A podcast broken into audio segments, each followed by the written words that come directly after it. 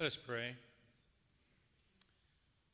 Our Father, we come before you and ask that your word might be our rule, that your Holy Spirit be our teacher, and that your glory be our only concern.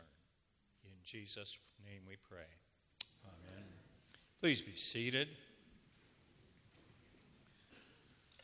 Well, here we are, first Sunday in Lent. Can you believe it? Worked around it already. And as we know, as we found out, particularly on Ash Wednesday, Lent, uh, the Lenten season is a time of reflection. It's in preparation for that dark Friday, just to get us ready for that glorious Sunday that will be coming. And so we look today at the passage of Scripture in Romans. And uh, big idea I did have was exactly what we sung that God will make a way when there is no other way. So, as we begin that Lenten journey today, the passage this morning is the book of Romans. But I have to tell you that um, we have something coming from each and every one of the passages that we read. It's a beautiful passage, beautiful, beautiful things to see. If I were teaching a theology class, the areas that I would be teaching you today are hamartiology and soteriology, the doctrine of sin and the doctrine of salvation, because that's what this passage gives us. You may say to me that that's so academic, but I would say to you that the revivals that are taking place in Asbury and other universities and places around the world and places around the United States are based on hamartiology and soteriology. One of the things that I read as I've read about Asbury is that it was a time to take an inward look.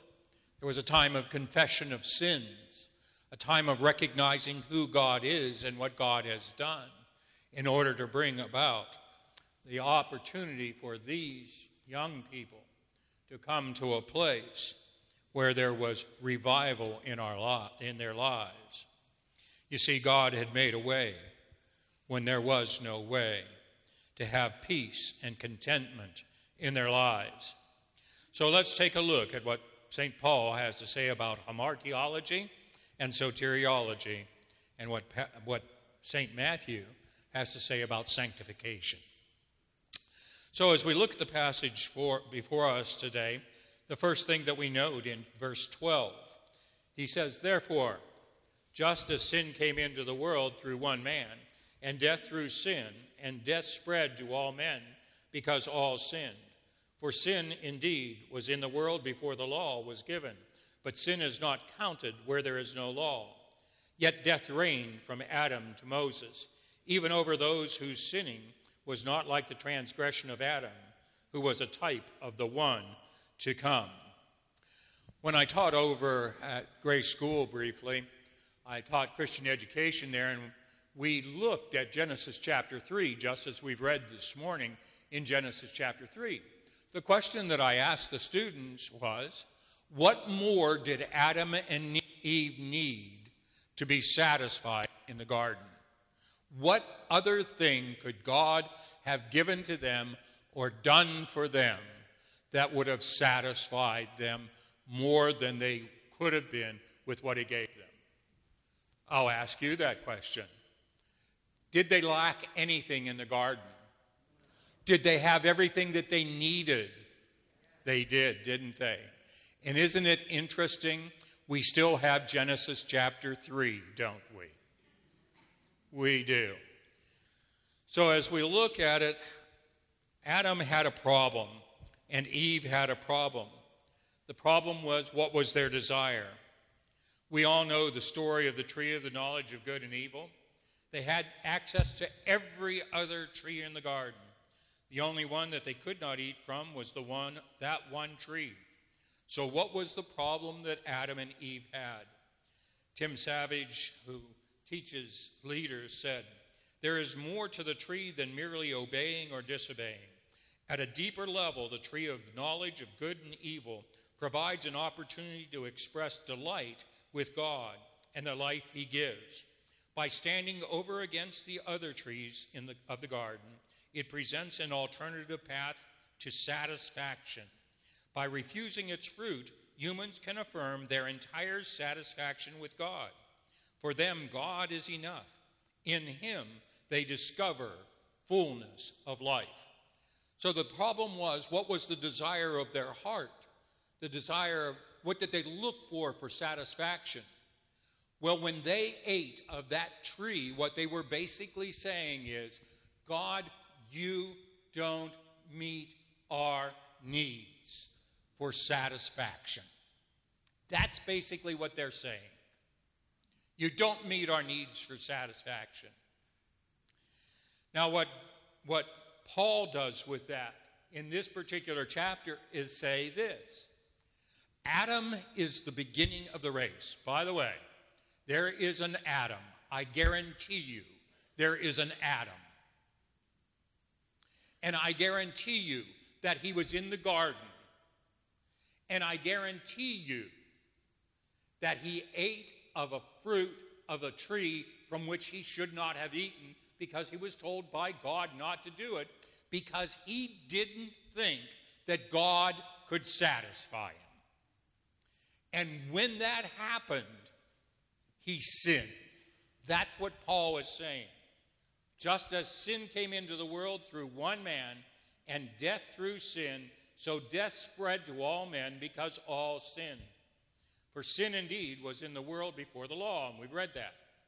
But Adam ate. The interesting thing in verse 12 ends, it says, because all sinned. And so death spread to all men because all sinned. What does he mean by that?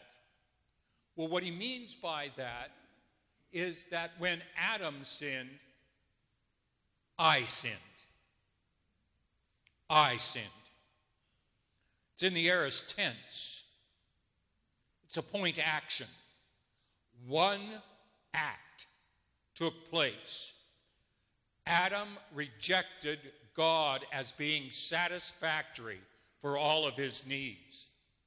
And when Adam did that, I did too. John Piper says this Before the fall of Adam, man was sinless and, and able not to sin. He was able not to sin. Now listen, listen closely. For God saw everything that he made, and behold, it was very good. But he was also able to, but he was also able to sin. For God had said, In the day that you eat of it, that, that is the tree, you shall surely die. As soon as Adam fell into sin, human nature was profoundly altered. Now man was not able not to sin. In the fall, human nature lost its freedom not sin. Before Adam sinned, he had a choice. He had a, he had a will that said, I don't have to sin. When he did it, he lost that freedom. Number of years ago, when I was uh, when I was working for the state of Florida, I was sharing uh, with folks that, that you'll be hearing from because they do um, they do things with foster children and for uh, uh, for other folks. Uh, I was driving from one visit to another. I was a foster care counselor, and so I went to visit one family and then went to visit another family. And in the afternoon, I would listen to NPR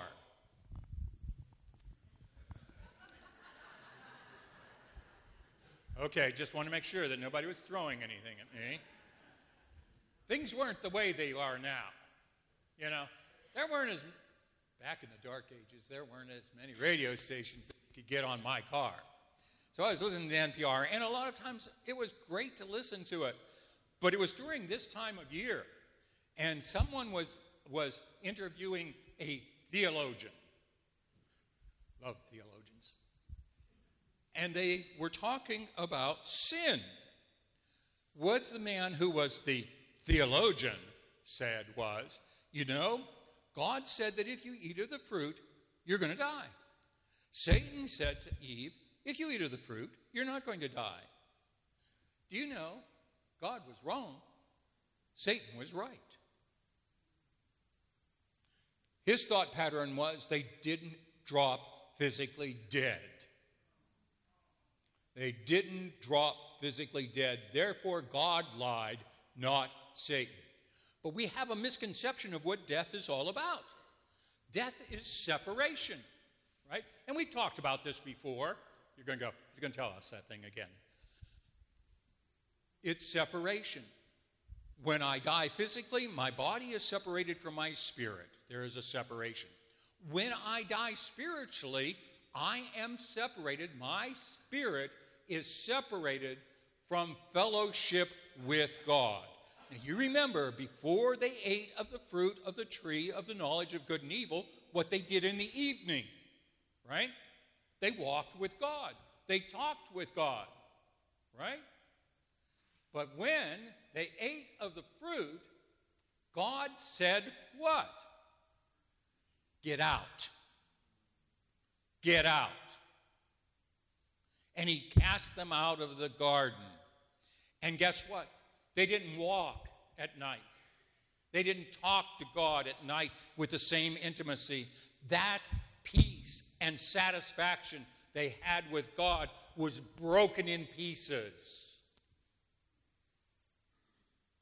It would never be the same. And that's what happens with sin. It doesn't give us peace.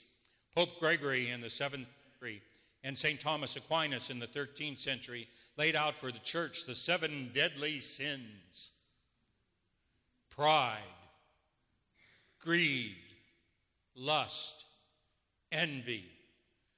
Oh, we'll skip that one gluttony, anger, and laziness. It's what they call. As we look at that list, there's perhaps one or more of them that stand out to us. Pastor Daniel Arroyo, in a, in a sermon that he preached, says, Sins distort, Sin distorts our character. Sin is assumed to be part of our nature. Sin corrupts our thoughts, emotions, speech, and actions. Sin is worse than a- any annoyance, any regret, any misery. Sin perverts what makes us human, it distorts the image of God within us. Sin is what leads political leaders to commit fraud. Sin is what causes a peer to feel happy when his or her colleague receives sour feedback.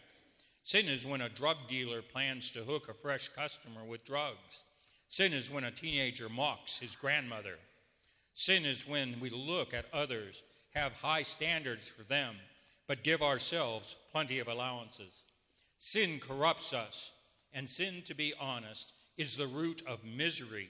Because of sin, we experience loneliness, restlessness, shame, and meaningless. You want to know what is wrong with the world? Pastor Arroyo goes on and quotes Albert Einstein, that theologian, who said, about weapons of mass destruction. What terrifies us is not the explosive force of the atomic bomb, but the power of the wickedness of the human heart. How powerful is that? All we have to do is look around. Pam and I last night saw a video from up in Bunnell at one of the high schools up there. I don't know whether you've seen it six foot six, 270 pounds. An aide had taken something off of a student in class, and this student at 6'6, 270 hits this aide, knocks the aide to the floor, and immediately she is unconscious. Immediately he begun, begins to pummel her. Before students and faculty can get there and five people to pull him off of her. That's what sin does, my friends. Sin says that God does not give satisfaction to me. I will get satisfaction for myself. So we look to these sins for those satisfactions. And in that sin, we lose our, our shalom, our peace with God. Humanity, including you and me, we're no longer at peace with God. Our desires take us to other places to find satisfaction. When we look at this passage in Romans chapter 5, we find out that we were born into this. When we read over in Psalm 51, one of the things that David reminds us of that was in, in sin his mother conceived him. He's not talking about his mother being a prostitute or an adulterer. He's talking about the fact that when he was conceived, he was born and made a sinner because of what Adam had done. You see, he was looking back on what happened in the garden as well. David recognized that, like Adam, we sin against God. In that, in, in, in the psalm, what does he say? Against you have I sinned. Now, let's face it, he didn't commit adultery with God, committed adultery with Bathsheba. I have no idea why he was on the rooftop. He was supposed to be out with his troops. I don't, I don't know what his reasoning for being there was. Maybe he was tired. I don't know. Then he commits murder because he wants to make himself look good. There was envy, there was pride, there were all of those things that were involved. And yet, they affected the people that were around him. And yet, he says, It's against you, God, and you only have I sinned. Because he was looking for satisfaction in his life someplace other than God.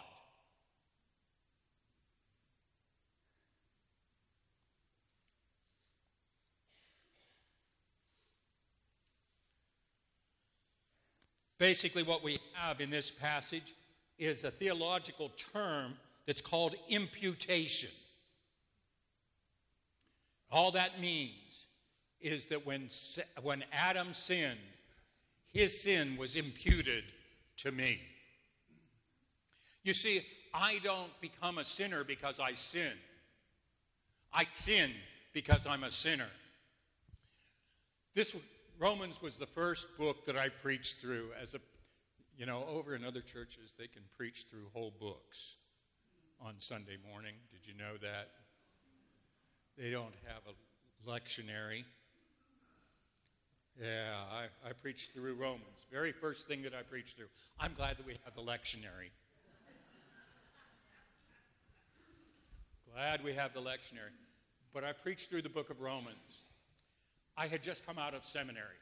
So, of course, I knew everything that there was to know about everything. You know. Actually, I found out very quickly that I knew nothing about anything when I got there. But I was preaching through the book of Romans. Our daughter was probably six months old when I got to this passage. She, she was the cutest baby that has ever lived on the face of this earth. Blue eyes, you know, you know what I'm talking about? Just a wonderful little girl.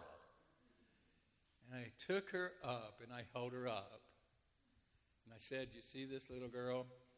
As beautiful as she is, she's a sinner. She's a sinner. Before God, she's lost. Before God, she has been imputed sin when Adam sinned. We don't like that imputation, do we? We're individualistic. Give me my own chance. Let me just say to you, you don't have a chance. So if you want your own chance, you still don't have a chance. Okay? You can try, but you don't have a chance. We're sinners. That's what that amounts to. And as sinners, we are separated from God. We don't look to satisfy ourselves in Him. Normally, outside of Jesus Christ, we do everything that we can to satisfy ourselves in other stuff. David recognized, like Adam, he had lost his shalom, And his desire was to have that peace. Cast me not away from your presence, and take not your Holy Spirit from me, he says. That's what he recognized, that it was only through God and God's mercy and grace that he could receive it.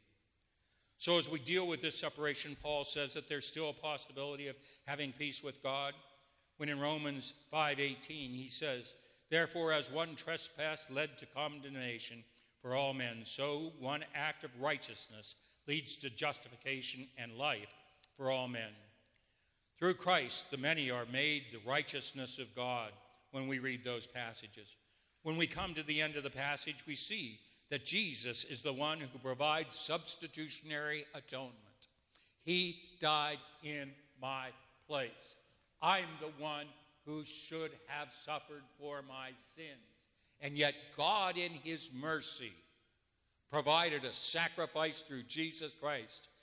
It is this time of year when we step back and we reflect on where we were, where we are, and what God has done that led things to the cross of Christ and then ultimately to the victory of the resurrection of Christ to allow life after death.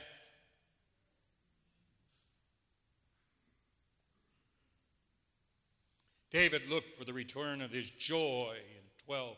Restore to me the joy of your salvation and uphold me with a willing spirit. David recognized that God would use him to show God's grace isn't it interesting? What he wanted to do is when he saw that God is the one who brings satisfaction into his life, what did he want to do? He wanted to share it with other people. And I would suggest to you that that's what's happening in the revivals at Asbury, Cedarville, Texas A&M, any one of the schools that you look at.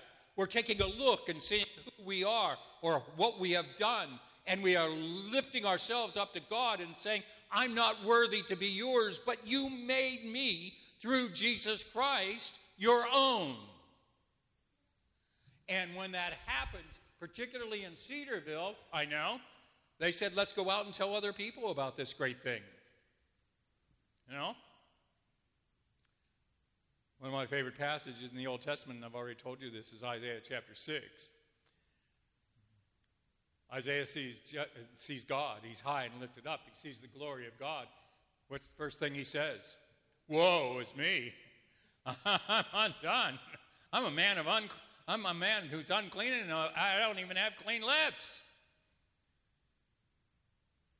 And God takes that coal and he puts it on his lips and says, I'm sanctifying you. I'm justifying, I'm making you righteous before me. Now, you know what I want you to do, Isaiah? I want you to go tell other people about it. And that ought to be our joy to tell other people about Jesus Christ. We come down here in this passage, and he says, and uh, we said, therefore, as one trespass led to condemnation for all men, so one act of righteousness leads to justification, to be declared righteous. That word means to be declared righteous. And how do I do that? It's by the word imputation. Yeah, we like this imputation. We like when God imputes his righteousness through Jesus Christ into us. We don't like the other imputation, but we like this one. You see?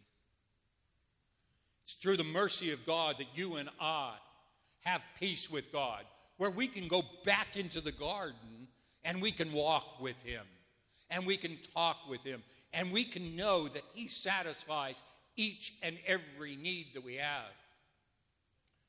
Our problem is, though, that we also still have that DNA from Adam. There are times, aren't there, when we go, Yeah, I've got this temptation out there. How am I going to handle it? I love the passage over in, in Matthew 4, don't you? Jesus has just spent 40 days in the wilderness. Satan comes to him and says, I've got a deal for you. You know, and the thing that's interesting is Satan's basically saying to him, I know you're the Son of God. Take the stone, make it bread. What is the reply? Man doesn't live by bread alone, but every word that comes from the mouth of God. Okay? There are two other temptations that come. Throw yourself down. His reply is don't tempt. Who? Don't tempt the Lord your God, right? Third one. Bow down and worship me, and I'll give you everything. Like he like Satan had the power to do that. You know. And so what does he say? You will not worship, you will worship the Lord your God only, right? What's the one word that's used in all three of those passages? God. You see, Jesus found satisfaction in God, his Father. And when we face temptations, you and I need to find satisfaction in God our Father, not in something else that we think will make us feel good. Because we'll end up like David. Go to Psalm 32. Psalm 32 shows exactly how he felt. He was miserable. He was miserable in his sin. And if you and I have a relationship with Jesus Christ and we come to those times of temptation, you know, it wasn't just the fact that he read Scripture or quoted Scripture back to him. That was good. But what did the Scripture do? The Scripture centered on what? God. The scripture is given to us so that we will know what to believe about God and how he expects us to act. It's what Jesus did. He knew about God the Father. He was God. I know. I know you're looking at me and go, yeah, but he was God. Yeah, he is. But you know what he's done with us? He's given you and me the Holy Spirit to indwell us and be in us so that God Himself dwells in us. So that when those temptations come, we can say, Spirit of God, work in my life. I can stand against the devil. I can use the scriptures, but I need to understand that what I am doing is I am being satisfied in God. Theologian Johannes Brenz, in his commentary on Romans, says, Adam bequeathed sin, suffering, death, and hell to his descendants, but Christ bequeaths righteousness, peace, life, and heaven to his. Adam imputed, the act of Adam imputed sin. The act of Jesus Christ imputes righteousness. As we continue in the season of Lent, I want us to remember that we are dust and to dust we will return. But I also want us to remember that through Jesus Christ's sacrifice, we have eternal life through Him and in Him. In that life, we come back to have that ability to, to choose to live in peace and be satisfied with God. I guarantee you that before Christ comes into the life, there is no possibility of being satisfied in God. because the DNA isn't there. If we want peace in our lives, we need to recognize that God is the one who can fill the desires of our heart. Psalm 37, verse 4 Delight yourself in the Lord, and he will give you the desires of your heart. You know why? Because our desires will change. Our desires will be to glorify him. And in ending, I have to give you the words of John Piper, who says, God is most glorified in us when we are most satisfied in Him. We need to ask ourselves the question. I don't want this to be second, uh, second person singular. I want this to be first person plural. The question that we have to ask ourselves is where do we find our satisf- satisfaction? Do we know God gives us everything that we need to be His people, to have peace? Where's your satisfaction?